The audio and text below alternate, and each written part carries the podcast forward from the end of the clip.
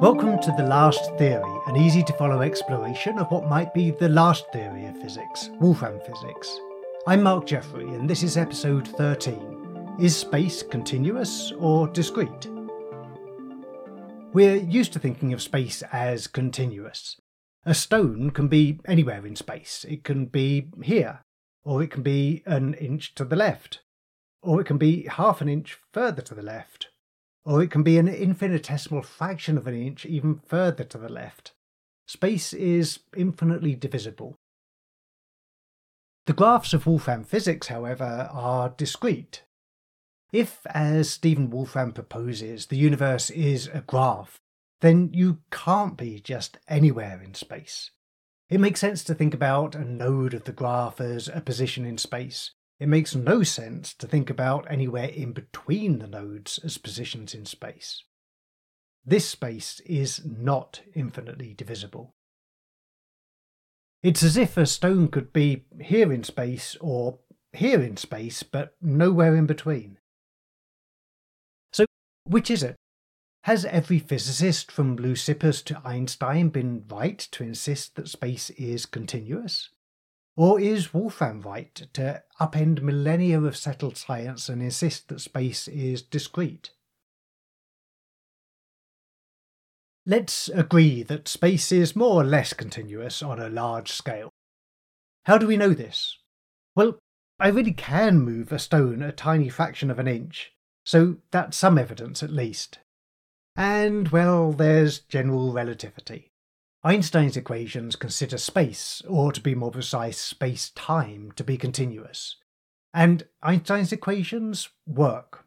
They give an astonishingly accurate account of how everything from photons to planets move through space. So, how about smaller scales? Well, general relativity works right down to scales of around 10 to the minus 35 metres. That's a pretty small scale. A hair's breadth, the diameter of a human hair, is maybe one tenth of a millimetre. That's 10 to the minus 4 metres. So, to imagine how small 10 to the minus 35 metres is, think of a hair's breadth. Then think a thousand times smaller than that. Then think a thousand times smaller than that.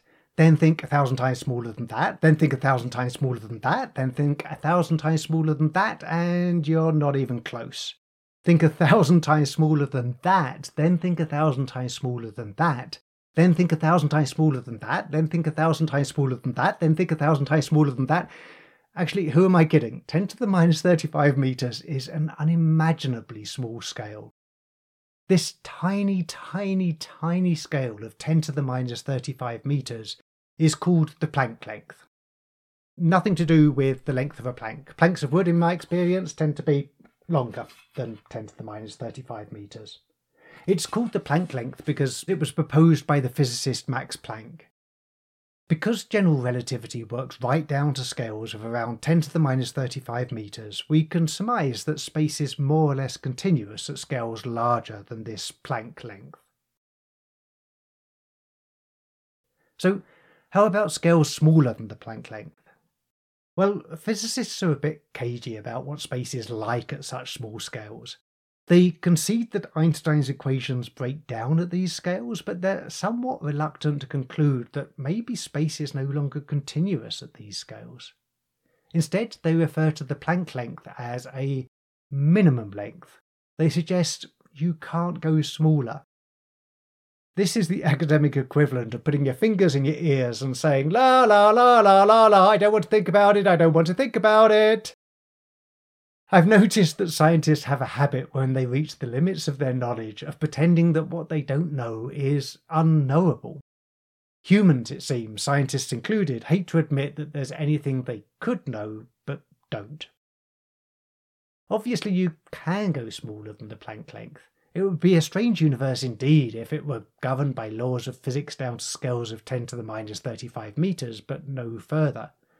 I, I concede that it's hard to see beyond the Planck length. I concede that, given the way that our tools for seeing break down at such small scales, there's a danger of slipping into speculation when we theorise about physics at smaller scales. But to give up and say there's nothing to see here is defeatist. The fact is, Theories of physics that assume that space is continuous just don't work at these scales. Maybe, just maybe, that's because space is not continuous at these scales. To understand why we find it so hard to contemplate that space might not be continuous, we're going to have to confront an unpalatable truth about ourselves as humans. We're biased. As large creatures, we humans are deeply prejudiced against small scales. When I say large, I, I, don't mean that we're large compared to iguanas or starfish. I don't even mean that we're large compared to bacteria or viruses. I mean that we're large compared to the Planck length. If we look at it less egocentrically, it's not so much that the Planck length is really, really small, it's that we humans are really, really large. And since space is more or less continuous on a large scale, on our scale, we can't help but think that the answer to the question, is space continuous or discrete, is bleeding obvious. On a human scale, space seems continuous, therefore space is continuous. Okay, so the continuity of space breaks down at a tiny, tiny, tiny scale. La la la la la la la, I don't want to think about it, I don't want to think about it. We've been here before. Think about water. It seems continuous, right? If I pour water from one glass into another, it flows in a continuous stream. Turns out that at a small scale, water isn't continuous. It's made up of discrete molecules. Each of the molecules is made up of two hydrogen atoms and an oxygen atom. Each of those atoms is made up of protons, neutrons, and electrons, and each of the protons and neutrons is made up of quarks.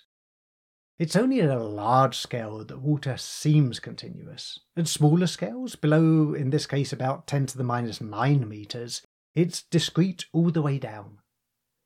We could choose to deny this discreteness, to treat water as continuous, since it's more or less continuous at a human scale, which obviously is the only scale that matters. Or we could concede that water is discrete and choose to explore the implications of a universe in which molecules, atoms, photons, neutrons, electrons, and quarks are the underlying reality. If, as Stephen Wolfram proposes, the universe is a graph, then space is discrete. We should stop pretending that continuous space is the underlying reality and concede that it's merely an approximation that applies only on a large scale. We should stop trying to wrangle continuous theories to fit the awkward discrepancies we run into at scales around the Planck length and below, and start trying to formulate discrete theories that approximate to those continuous theories at scales around the Planck length and above. Wolfram physics might be just the discrete theory we're looking for. His team are making progress in proving that his physics approximates to Einstein's equations of general relativity at large scales. Is space continuous or is it discrete?